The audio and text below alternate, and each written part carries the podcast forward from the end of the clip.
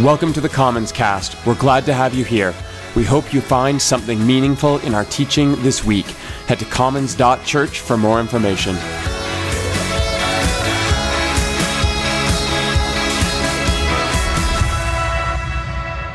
because that's actually one of the things that we want to mark us as a community is this sort of wide expansive generous space where we offer to each other at the beginning or the end of the week whichever you live in so I thank you for doing that with us, participating together. It's so good to be together. And as we move forward, just a quick or a reminder many of you know that last week we had Bobby with us here to teach last week, and I'm going to talk more about that in a second. But one of the things that happens when somebody else on our teaching team comes and helps out here in Inglewood is that I actually have a chance to be out there helping out with some of our other volunteer teams through the weekend. And often I get to hang out with some of our children. Many of us have children in the room, and I get to teach some of them sometimes. I get to laugh with many of them. It's great. But ultimately, I get to watch and observe and participate in community f- with a different lens on Sundays like that. And every time I do that, I end up at the end of the day and I have this new sense of gratitude for the ways that so many of you serve in our community. The ways that you give time and energy to Commons to help it become what it is. And I mean, there is a reason that we use organic metaphors to talk about communities.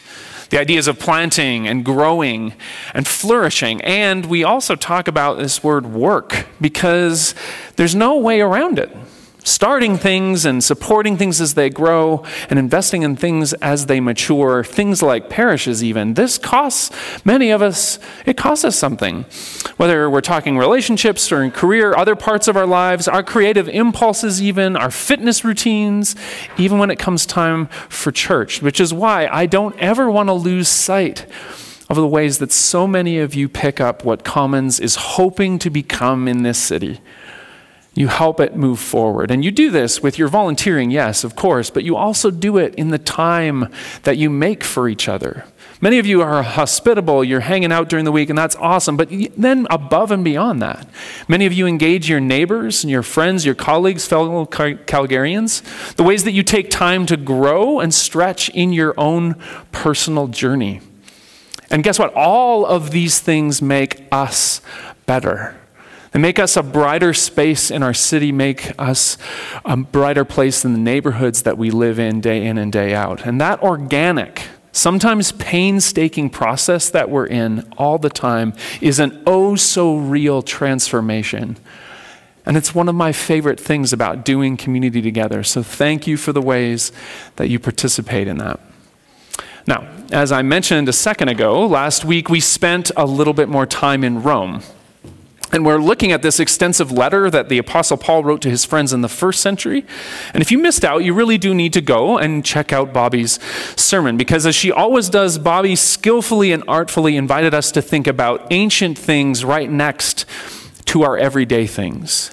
Taking us back into the heart of this argument that Paul is making in Romans chapters 9 to 11. And that's an argument that we're actually going to wrap up today before we lean towards the end of the letter as we wrap up the series next week.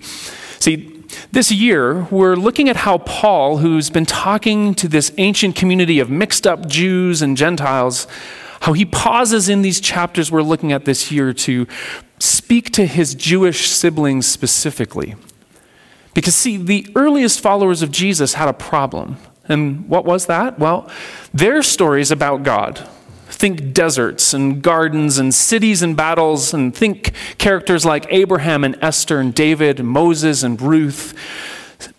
All of these stories pointed God's people toward this idea of a Messiah, about someone who would come and make the world the way that God wanted it to be, which Jesus' friends and disciples contended was a divine promise that had been fulfilled in Jesus. Jesus was this long awaited person. And the problem is that many, if not most, of the Jews didn't see it this way. And now, Gentiles, these people who are not in God's story up to this point, they are starting to believe. They're starting to catch on. And Paul and his apostle friends, they had to try and reconcile this. And their writings and their musings come to us in these texts, but I don't know about you, but I think we have a tendency to hear them as being really heavy handed. And they seem really super angsty most of the time. where most, if not all of us, have a tendency to hear Paul talking at us. Where much of this letter can feel like a theological tongue lashing. You know what? It feels like he's saying, You guys aren't doing it right. And you're going to mess it all up, it sounds like sometimes. And it's not to say that Paul doesn't sound like that at times. The point is that we don't tend to read Romans or hear it as though Paul is pleading like one good friend to another and like a hopeful ally, really trying to get his friends to see that in Jesus, God has totally changed the landscape. And it's not just the religious game that's changed, all of creation has shifted in Paul's mind. And how is this?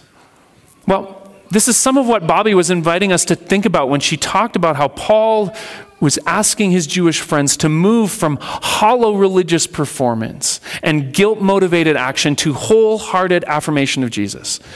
How trusting in God could be about more than following rules and about living this confession that God is good, maybe even better than we could ever imagine. Look at Jesus, is what Paul is saying all the time in Romans. And for Paul, this meant that he was building from his Jewishness to lean into his faith in Jesus, using multiple traditions, multiple parts of his life to make a way in the world. And this is something that Bobby talked about that we can all do together, where we pull the different strands of our story together. We pull our religious memories and our practices, our old and our new ways of reading the Bible, and oh, yes, our fitful attempts to be moral and kind. And some of us just want to be level headed using all of these things to build a faith that's based on God's expansive goodness. Learning to trust that, as Paul quotes at the end of chapter 10, God will still meet us, regardless of our background, regardless of our pedigree, and thankfully, in spite of our constant failure to do everything right. Which, if you stop to think about it, Many of us, this might be a different way and different message than some of us have ever heard from Romans before. And that's why we're going to keep pressing on a little bit further today. But before we do that, let's pray together. God, you are present to us now in ancient text and in all of the places that we live and all the ways that we've already named in our prayers for community today. And as we sit in this space, we have so much need. We have need for clarity and for peace, for healing, for light. And there is so much that we bring with us too. We bring our pain and our lament, our sorrow, but we also bring our hope and our worship. And we ask that you would hold all of these things where we need rest, would you give us courage to let you near, even in these moments, in simple ways, learning that your way, this way that Paul talks about, it's never exacting and harsh, and that we can trust you. Oh Christ, we pray our hope. Center us now. Amen. All right. Uh, as I said, we're going to be working through Romans chapter 11 today, which is going to bring us to the end of this argument that Paul's been pulling together. And to do that, we need to talk about missing God, danger, and grace, this French word, oléiculture, and rhetorical questions. And I'm only going to say that French word once, I think, because I, that was a bit rough. Anyways, as we jump in today, we need to look back at the end of Romans 10 for a second where we noted in the last couple of weeks, Paul has this habit of pulling pieces from the Hebrew Bible to illustrate his point. He just quotes his sources. And Bobby showed us one of these sections as she finished up last week, where Paul has been trying to describe how so many of his Jewish family were not accepting the story of Jesus. And this section points to how God's people regularly seem to have missed the memo and Paul pulls this piece from Isaiah where God's posture to the Hebrew people is described this way God says, All day long I have held out my hands to a disobedient and obstinate people. Which is just Paul's way of saying, See, Jewish family, we have blown it before. Look what God said about us way back then. And maybe that's what's happening again here in the time of Jesus. And then in Romans 11, he starts this way He says, I ask then, did God reject his people? By no means. I am an Israelite myself. I'm a descendant of Abraham from the tribe of Benjamin, and God didn't reject his people whom he foreknew. Don't you know what the scripture says? And what Paul's trying to do here is resolve this question of why so many Jews weren't paying attention and why the Gentiles were starting to flock to the story of Jesus. And he's realized that in citing these verses from the Hebrew Bible where God's pictured as having to be patient, that someone in his audience might be thinking, you know what? I think God has had enough finally. Maybe God's moved on. And Paul is like, no. How could God have ditched the Jews? I am a Jew. 100% Jew, professional Jew, certified Jew. And in fact, he's saying, some Jews get it. Look at me. God hasn't tossed all of us yet. And to support this idea, he points back at Hebrew history, showing that there have been times when things looked bad before. And when God appeared to be aimless, and where the leaders abandoned the law, and how there always seemed to be a few, a handful of people who stayed true. And Paul saw this pattern playing out in his day, where Jesus' first Jewish friends appear to be this few. He calls them a remnant. Now, that leaves him still with this challenge to account for why so many, so many, the majority of God's people, those chosen by God in the past, why they couldn't recognize Jesus. And to explain this again, he pulls from a couple of ancient passages and he says, Look, the Jewish people were looking for redemption, but they couldn't find it. Actually, those who looked at Jesus and saw it there, they found it, but others weren't able to. And then he explains that God gave those who couldn't see a spirit of stupor, eyes that couldn't see and ears that couldn't hear to this very day. And that seems a little bit cryptic. And for the record, Paul is using the language that he has that's available to him to describe what's going on. And in fact, that's what we all do when we build theology. And in pulling from the texts of the ancient period, he borrows this idea that in times past, people's ability to see God's work and follow God's way, it had been obscured for them. And with this language, Paul appears to be holding God responsible for people's inability to see. But if we look closer, at what's happening here and the sources that Paul's pulling from, it's really more of a description of how human beings resist God's best. And some commentators contend that Paul here, he's meaning to say that God lets people choose blindness. Because in the vocabulary that he uses here, Paul infers that we choose harmful ways and trajectories, and this leads to a kind of insensitivity in our hearts. Which I don't know about you, but that kind of rings true for me. When you think about the ways that we mistreat each other in our species, and the way that we seek our desires over others' needs, and the ways that poor choices and bad habits make us numb and blind to the people around us. And all Paul's doing here is saying, see, God's people have missed God in the past. So this is not a new thing. And this might not be hard for us to imagine. I mean, maybe you're like me and you feel like at best you're a novice at this whole spirituality thing. And maybe you're not as prone to read books by mm, uh, medieval mystics in order to sort of deal with this anxiety like I do, but you probably feel it, right? And it pops up all the time. Maybe when you're listening to our teaching on Romans, for example, and it just doesn't seem to compute. And sometimes that's not on you, that's because of the content. Or maybe when you think about what it means to be disciplined or focused in your spiritual life, and it feels like a losing battle. And this goes for trying to be a good friend or a good partner or a good parent. Or maybe you're around people who are always talking about God, like God's doing stuff helping them get good parking spots, manufacturing the job they need, helping them control their sugar cravings. And maybe you live with this deep suspicion that this should be easier. Being a Christian should be more straightforward because other people seem to be figuring it out. And at least in part, this is because when these ideas come to us, it's because we have this view of spirituality where we think it's something we're supposed to master.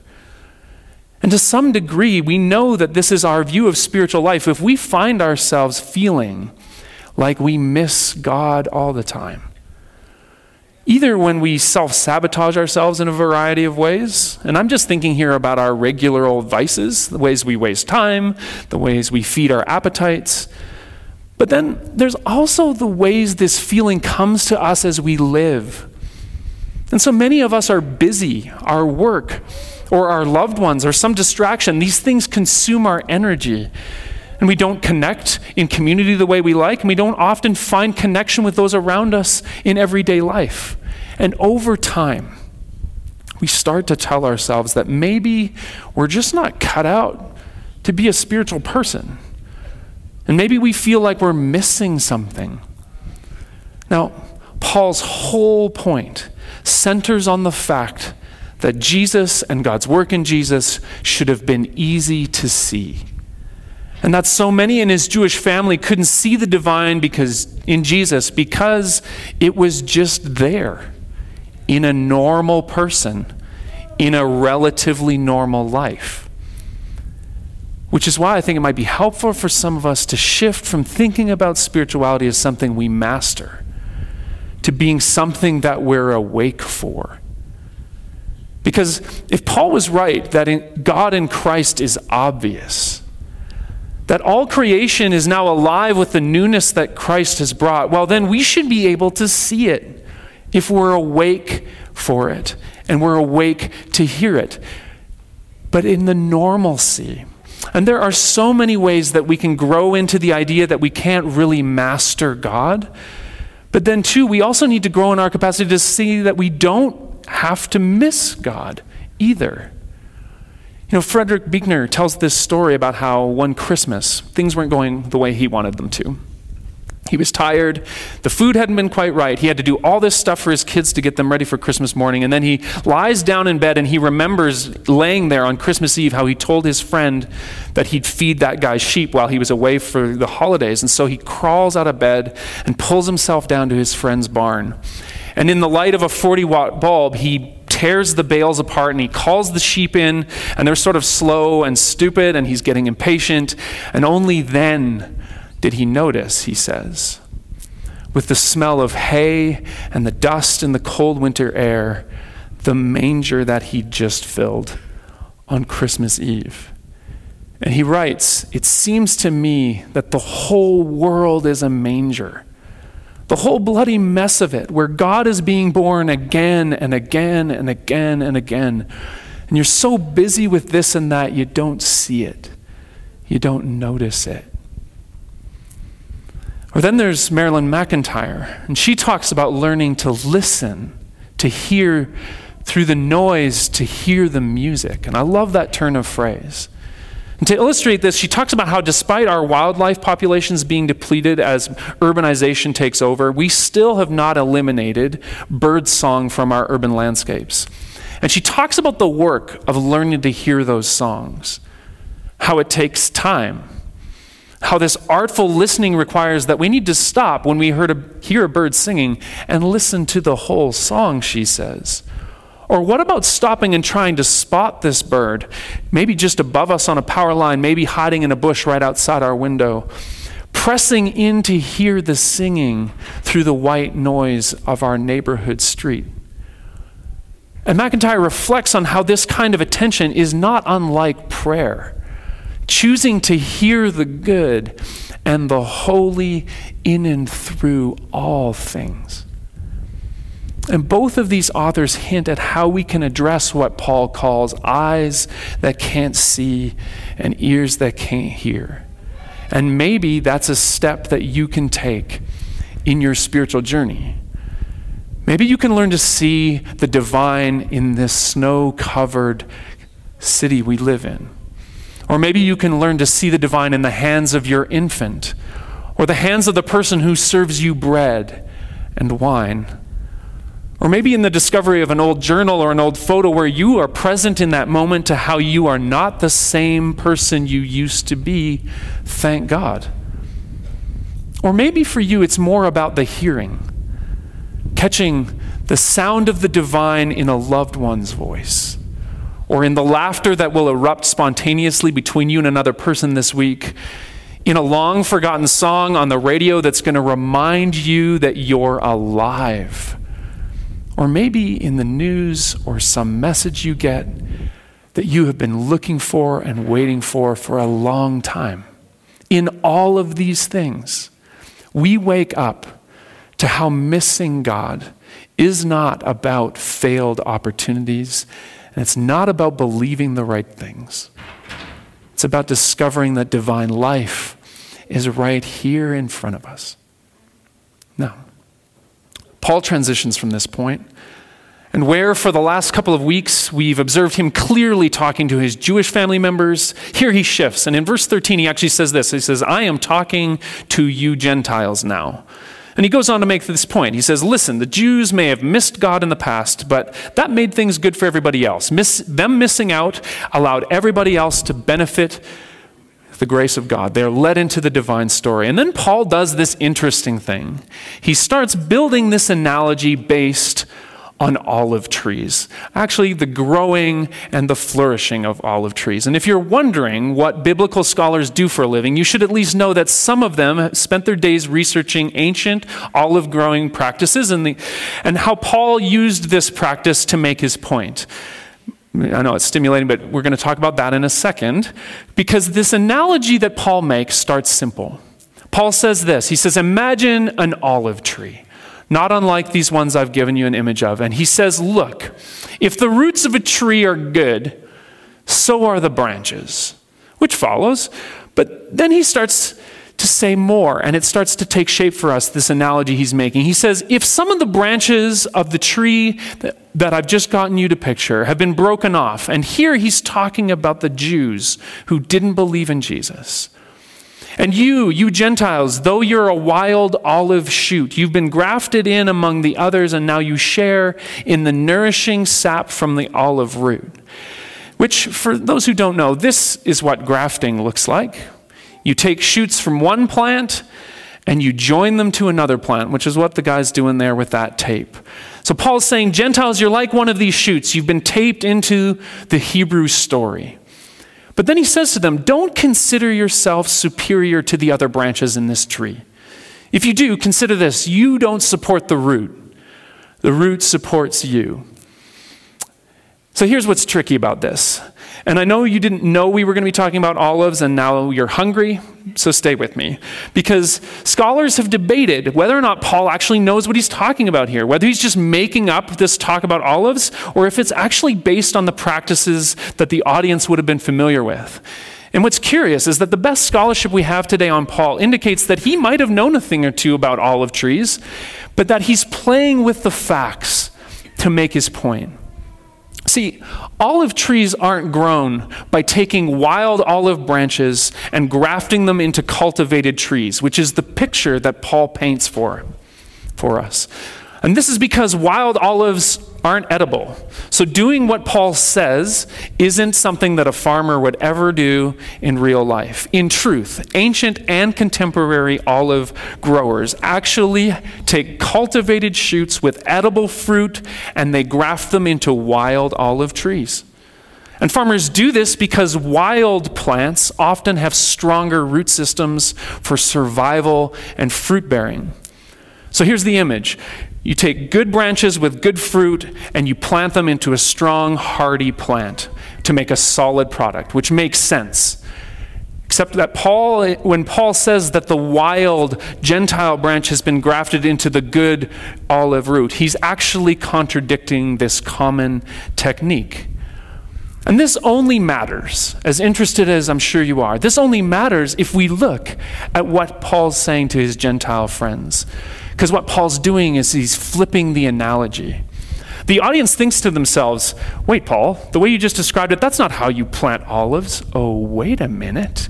Because Paul keeps going and he says, remember, the roots of this faith we share, stretching way back into the Jewish story, those support you, Gentiles. You are late to the game and you've been grafted in. Don't forget where the roots come from. And he encourages them to not get too high on themselves, to not look down on their Jewish neighbors who had no use for Jesus, and to not let grace make them arrogant. And maybe some Gentiles were taking the great openness of God they had found and using it to crowd others out. pushing Paul to use his vast knowledge of olives in this case, but because, yes, Paul might have been correcting some ethnic tension in this community convincing Jews to let Gentiles into grace and then reminding Gentiles that they owed the root system and the, light so, the life source of that grace to the Jews. But the power of this olive analogy is how it spotlights the danger of grace. How our ways of faith and our beliefs and all the ways our culture and experience get wrapped up in those, how sometimes we adopt religious forms that speak about grace and then practice including some people and excluding others. And Paul's warning to his Gentile friends can come to us today because he has celebrated how they have been grafted into God's story, but then he goes on to argue that the Jews who have not believed, the broken off branches of this tree, in other words, that God is able to graft them back into that this is how God meant to save Israel all along, going back to his promises to Abraham and going back to his faithful promises that all peoples would be saved, which is what Paul says in verse 32 here. Which means this the power of olive trees and this analogy that Paul's making isn't about knowing who's been put in their place. And it's not really about knowing the ins and outs of olive trees. It's to catch a glimpse that whatever we've done and whoever we've become, we can always come back to God's goodness. Where grace will bind us and graft us and reconnect us again to the source. And this is so important because, like I said a second ago, religion and believing and trying to be better people, these things sometimes teach us to draw firm boundaries around ideas and people where we naturally disqualify those we love who believe certain things about the Bible. Or we disqualify friends who use Jesus in certain ways, or we disqualify that person who espouses political views as being Christian, and that makes us mad. And I get that. But maybe more importantly, we draw lines in our own lives. Maybe around a particular character flaw that we cannot seem to get past maybe a mistake we made where the consequences are still playing out for us painfully. Or maybe for some of us, it's just this nagging feeling we have that we won't ever quite be enough to be in or eligible or accepted. And whatever the case, if your idea of what faith is allows that you or anyone else could ever be too far gone, if it can't imagine that there's always a way back, there's always a way to be grafted back in, then it's probably time to let that faith go. And hear Paul in new ways, speaking to us of grace that holds us even when we can't do right and we can't believe like we want to, and even when it feels like we have not done enough. Which brings us to the end of this argument that Paul's been making. And here, after working through all these challenging questions and talking about olives and expounding on the surprising expansiveness of God's mercy, Paul literally breaks into song like a Disney film. And this is what he says He says, Oh, the depth of the richness of the wisdom and knowledge of God. How unsearchable God's judgments and God's paths beyond tracing out. Who has known the mind of the Lord, he asks, and who has been God's counselor? Who has ever given to God that God should repay them? For from God and through God and for God are all things. To God be the glory forever. Amen. And it's almost as if Paul can't contain all the feels in this moment. And yes, in writing this song, he pulls more pieces of the ancient Hebrew Bible for us. And those are the quotes that you see on the screen. And in them, Paul asks these rhetorical questions, more or less pointing to how impossible it is to know and comprehend how good God is, this good grafting God he's talking about. And I love how Cynthia Kittredge writes about this. She says, Look, Paul's asking the rhetorical, who has known God's mind? Who can search the paths of grace that God has traced? when he has just finished trying to do just that. And he's just pulled analogies from his everyday olive experience to make sense of it, and written verse after verse of cryptic text for us to describe it all, which I hope you see makes room for all of us, with Paul's doxology ringing in our ears to respond ever so courageously. Who has searched for the way of the divine? And who has known the mind of God?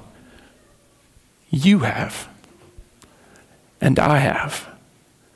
When we dare to imagine that mercy is God's primary character, and when we lay down the work of boundary making with our faith in exchange for the challenge of welcoming every person, our neighbors, our enemies, our own battered selves in some cases, and when we choose to look and listen for the holy tremor of God's enduring goodness, hidden in plain sight for all the world to find.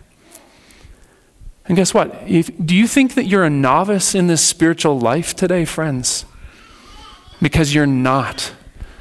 Just now you've seen and you've known the unsearchable riches of God, wide enough and deep enough to carry you home. Let's pray. God,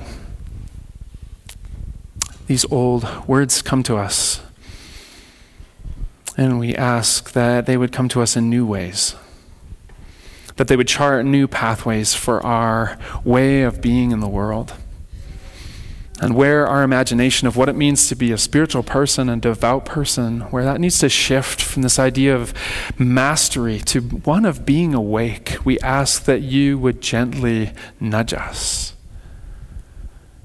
For those moments where we feel like maybe we're missing you, in the busyness of our life and the commitments we have and the relationships that occupy our time and attention, God, it's natural that we would feel sometimes like we're just adjacent to where you are.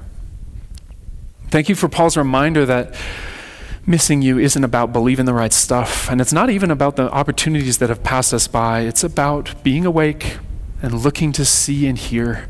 And we ask that you would give us grace to do that in the days ahead. Would you keep us from the habits of making grace and taking it and using it to draw lines and build walls? Maybe we do this with other people, but I'm sure we do it more even in our own lives, in our own hearts. We disqualify ourselves. Would you gently correct us today? And teach us to trust that you are as faithful as Paul says, bringing everybody home, grafting everybody back in. This is our hope, and we carry it carefully and tenderly today in the name of Christ. Amen.